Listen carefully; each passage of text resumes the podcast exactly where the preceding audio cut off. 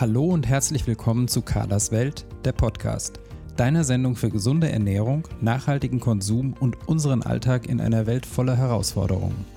Hier geht es um gesunde Ernährung und die nötigen Hintergrundinfos, entspanntes Kochen im Alltag, ein stressfreieres Leben, Genuss und Spaß mit hochwertigen Lebensmitteln, um ein verantwortungsvolles Leben und um interessante Menschen, deren Projekte und Biografien. Viel Vergnügen mit der neuen Folge von Carlas Podcast. Ich begrüße dich zu einer neuen Folge meines Podcasts und zu einer weiteren Expertenfolge mit Birgit Schröder. Hier greifen wir zentrale Themen der Ernährungsberatung auf und beleuchten sie ein bisschen intensiver. Birgit ist Heilpraktikerin, Ernährungsberaterin und K P N I-Therapeutin. Sie ist außerdem eine meiner Ausbilderinnen und einer meiner persönlichen Gesundheitscoaches. Als Ernährungsberaterin bin ich natürlich ebenso wie Birgit im Thema. In den Podcasts gehe ich aber ganz bewusst in die Rolle der Fragestellerin, um Birgit Gelegenheit zu geben, die Themen anschaulich und nachvollziehbar zu erklären. In dieser Folge haben wir das Thema Insulinresistenz im Fokus. Wir erklären, wie eine Insulinresistenz entsteht, warum sie häufiger vorkommt, als man denkt, warum Ernährungsfehler, Bewegungsmangel und chronischer Stress die Entstehung begünstigen und warum eine vernünftige Anamnese so wichtig ist. Die gute Nachricht schon vorweg, eine Insulinresistenz ist durchaus therapierbar. Ernährung und Bewegung spielen hier eine ganz entscheidende Rolle. Ich wünsche dir viel Spaß mit der heutigen Folge. Ja, hallo Birgit, ich begrüße dich zu einer neuen Folge von unserer Expertenserie. Und wir wollen uns ja heute über die Insulinresistenz unterhalten. Und wie immer frage ich dich ja gerne am Anfang, was versteht man denn eigentlich unter einer Insulinresistenz? Ja, also vielleicht muss man da nochmal kurz auf unsere letzte Folge ähm, verweisen. Da haben wir schon über Zucker gesprochen und so ein bisschen über den Zuckerstoffwechsel. Das heißt, hier kommt jetzt das Insulin mit ins Boot. Das spielt eine entscheidende Rolle, wie Zucker im Körper verstoffwechselt wird. Und ähm, den Laien erkläre ich das immer gerne nach so einem Schlüssel-Schloss-Prinzip. Ähm, hat man in der letzten Folge auch schon mal kurz angesprochen. Wenn der Zucker über den Darm aufgenommen wird, dann muss er vom Darm ins Blut. Und das Blut transportiert den Zucker dann dahin, wo er gebraucht wird, zum Beispiel in der Muskelzelle. Und damit er in diese Zelle reinkommt, muss die quasi aufgeschlossen werden. Und ähm, dieses Schloss bedient Insulin. Das heißt, ähm, die Bauchspeicheldrüse schüttet dann Insulin aus, die Tür vom, von der Zelle wird aufgeschlossen, dann kann der Zucker rein und wird in der Zelle zum Beispiel zur Energie weiterverarbeitet. Und ähm, dann wäre das so dieses Schlüssel-Schloss-Prinzip. Und eine Insulinresistenz würde jetzt be- bedeuten, dass die äh, Sensitivität, die Sensibilität dieses Schlosses für Insulin, dass die abnimmt. Das heißt, wenn wir in diesem Bild bleiben, dann nutzt das Schloss so ein bisschen ab, das, das nudelt so ein bisschen aus. Und wenn ich dann den, den Schlüssel nicht mehr so richtig rumdrehen kann, und dass die Tür nicht richtig aufgeht zur Zelle, das wäre dann eine sogenannte Insulinresistenz. Mhm. Ja, und wie kommt es zu dieser Abnutzung? Wie entsteht also so eine Insulinresistenz? Ja, vielleicht dazu noch, dass sie viel häufiger vorkommt, als man denkt. Und ähm, so eine Abnutzung des Schlosses, dass ich den Insulinschlüssel einfach viel zu häufig reinstecken muss, Ähm, liegt dann sehr naheliegend an, an erster Stelle an unserer Ernährung. Sprich, im Grunde liegt es an Ernährungsfehlern, dass man eben äh, zu viel Zucker isst, vor allen Dingen raffinierten Zucker, Haushaltszucker und im weiteren Kontext zu viel und zu regelmäßige Kohlenhydrate. Und das ist ja dem einen oder anderen auch so nicht klar. Kohlenhydrate, das heißt, das Vollkornbrot wird ja schlussendlich auch zu Zucker verstoffwechselt. Und dann muss auch wieder der Insulinschlüssel bedient werden. Also an erster Stelle stehen mit Sicherheit Ernährungsfehler. Mhm. Dann hatten wir in der letzten Folge aber auch schon gesagt, dass die Toleranz und der Schlüssel weniger häufig bedient werden muss, wenn ich mich viel bewege. Insofern mangelnde Bewegung kann ein Aspekt sein. Ähm, chronischer Stress kann auch ein Grund sein, dass es dazu kommt. Ähm, und mit noch komplexeren chemischen Abläufen, würde jetzt hier zu weit führen, aber auch so stille Entzündungen im Körper, die man gar nicht so bemerkt, können eine Insulinresistenz als Folge haben. Und was ist denn jetzt genau der Unterschied zwischen einer Insulinresistenz und Diabetes? Das ist eine gute Frage, weil die Insulinresistenz wäre im Prinzip ähm, so eine Vorstufe, wo der Körper signalisiert, ich habe irgendwie ein Problem mit dem Zuckerstoffwechsel, aber es ist ähm, eben noch kein Diabetes. Ähm, wenn man jetzt ein, eine Laboruntersuchung machen würde, dann würde man bei einer Insulinresistenz noch ganz normale Blutzuckerwerte feststellen. Das heißt, wenn ich mein Augenmerk jetzt nur auf diese Blutzuckeruntersuchung lege, würde ich sagen, alles bestens. Das wäre beim Diabetes nicht so. Beim Diabetes habe ich dann schon deutlich erhöhte Blutzuckerwerte, wo der Hausarzt dann sagt, oh, jetzt ähm, ist aber schon Holland in Not. Mhm. Ähm, insofern ist die Insulinresistenz eigentlich ein guter Frühindikator, um so entgegen Entgleisungen ähm, des Zuckerstoffwechsels zu sehen oder vielmehr Entgleisung, aber dass der Stoffwechsel in eine, in eine Kompensation kommt. Mhm. Und wann liegt denn in der Ernährungsberatung der Verdacht einer Insulinresistenz nahe? Ja, im Prinzip kann man durch gezielte Fragen da schon ganz gut eine, eine Verdachtshypothese aufstellen. Ähm, Insulin ist ja auch, was vielen vielleicht auch nicht so bewusst ist, ein, ein Sättigungshormon. Das heißt, wenn mein, mein Schlüssel im Schloss nicht so greift und ich insulinresistent werde, bedeutet das auch, dass mein Sättigungsgefühl ähm, sich verändert. Das heißt, man nimmt es vielleicht durch deutlich vergrößerte Portionen wahr und man wundert sich, warum man irgendwie nicht satt wird und jetzt noch einen Teller essen muss. Ein anderes Zeichen wäre, dass es mir sehr schwer fällt, zum Beispiel eine Mahlzeit auszufallen zu lassen. Also dieses Dinner-Canceling oder sechzehn acht kann den Patienten, Menschen dann schwer fallen. Ein typisches Zeichen wäre auch, wäre auch, dass ich nach, dem, nach einer Hauptmahlzeit, nach dem Mittagessen sehr müde werde. Oder nach einer Hauptmahlzeit das Gefühl habe, oh, ich muss aber jetzt auf jeden Fall noch was Süßes haben hinterher. Und auch nochmal ein wichtiger Aspekt, dass Gewichtsabnahme sehr schwer fällt, bis fast unmöglich ist. Mhm. Würde bedeuten, wenn vielleicht der Satz noch, wenn, wenn mein Insulin ständig aktiv ist, dann verhindert das einfach die Fettverbrennung.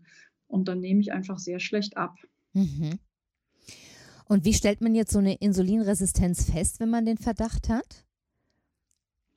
Also man kann auf jeden Fall durch die anamnestischen Fragen eine Verdachtshypothese aufstellen und letztendlich äh, valide wird es dann durch eine Laboruntersuchung. Ähm, und bei dieser Laboruntersuchung misst man halt den Blutglukosewert nüchtern und man misst das Insulin. Und aus diesen beiden Parametern kann man einen Index berechnen, einen sogenannten HOMA-Index. Und der trifft eine Aussage darüber, ob ich jetzt insulinresistent bin oder nicht. Mhm.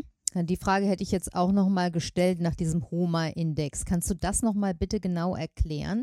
Ähm, du hast es eben schon angedeutet, aber nochmal vielleicht ganz klar sagen, denn das wird ja tatsächlich häufig herangezogen. Ja, also häufig wird ja in einem, in einem Labor, wenn es um Blutzuckerthemen geht, lediglich die Blutglukose gemessen. Genau. Mhm. Und die wäre ja bei einer Insulinresistenz noch absolut im Normbereich. Mhm. Bei einer Insulinresistenz ist es aber häufig so, dass das Insulin häufig schon vermehrt ausgeschüttet wird, um den Blutglukosespiegel noch normal zu halten.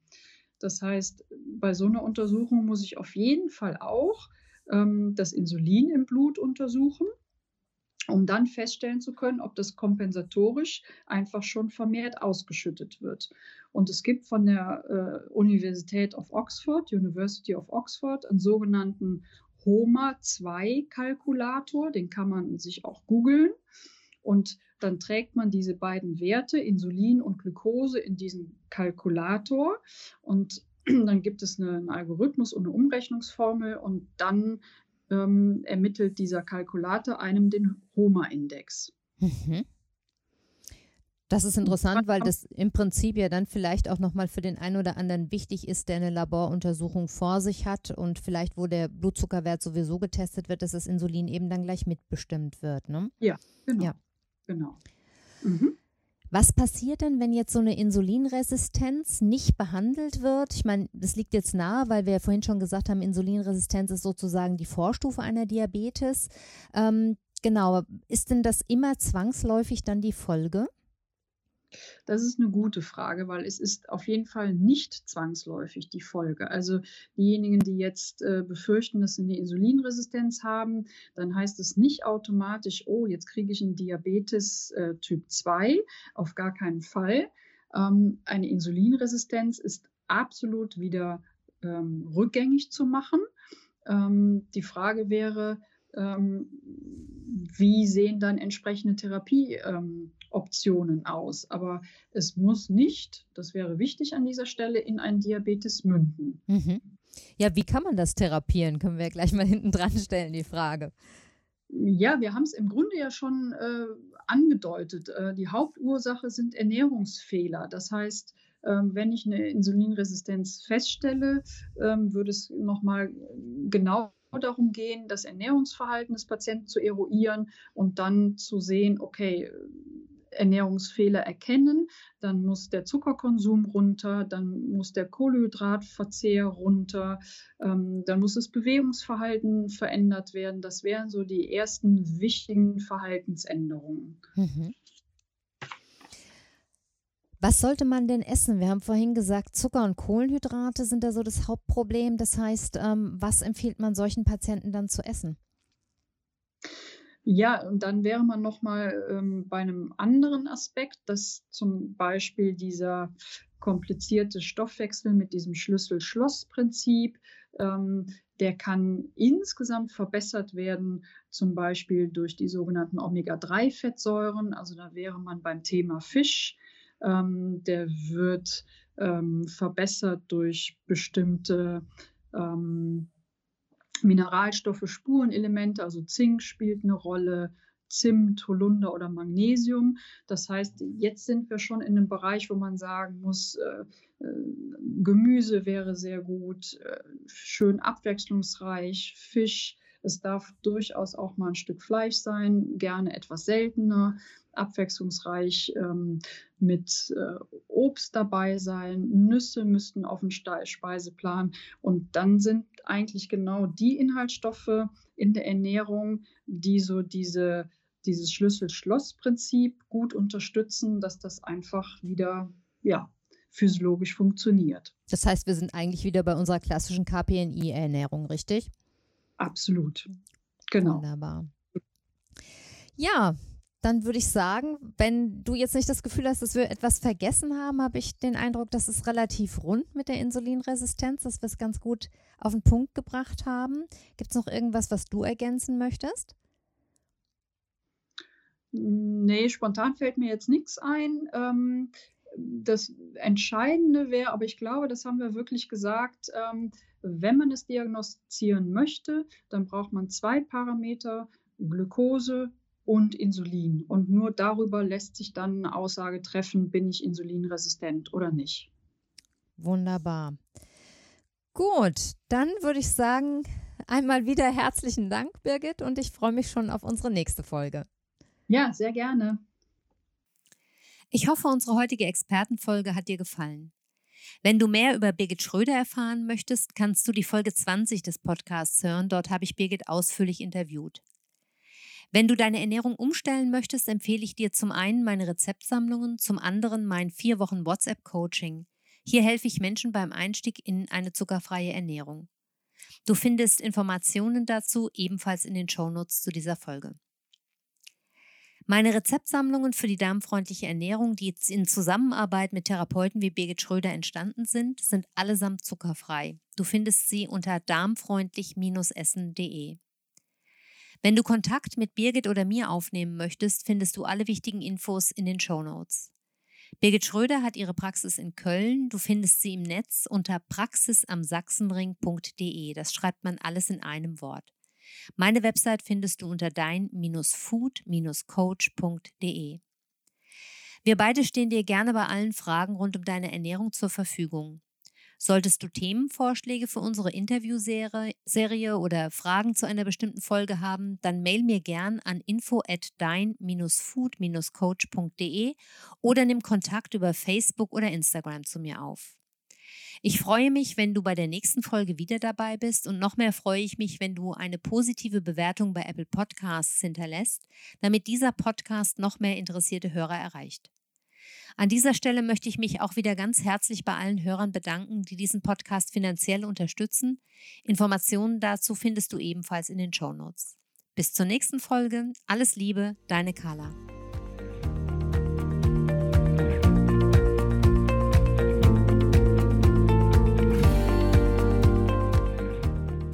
Das war eine neue Folge von Carlas Welt, der Podcast. Die Links zu den Themen der Sendung findet ihr in den Shownotes und auf w w w Punkt carla Bindestrich koch Punkt de Slash podcasts. Wenn euch dieser Podcast gefallen hat, freuen wir uns über eure persönliche Weiterempfehlung und über eine positive Bewertung bei Apple Podcasts. Weitere Folgen findet ihr auf Spotify, Apple Podcasts und in eurer Podcast-App. Carla findet ihr unter Carlas Welt und Carla kocht auf Instagram, Facebook und Twitter. Vielen Dank fürs Zuhören und bis bald.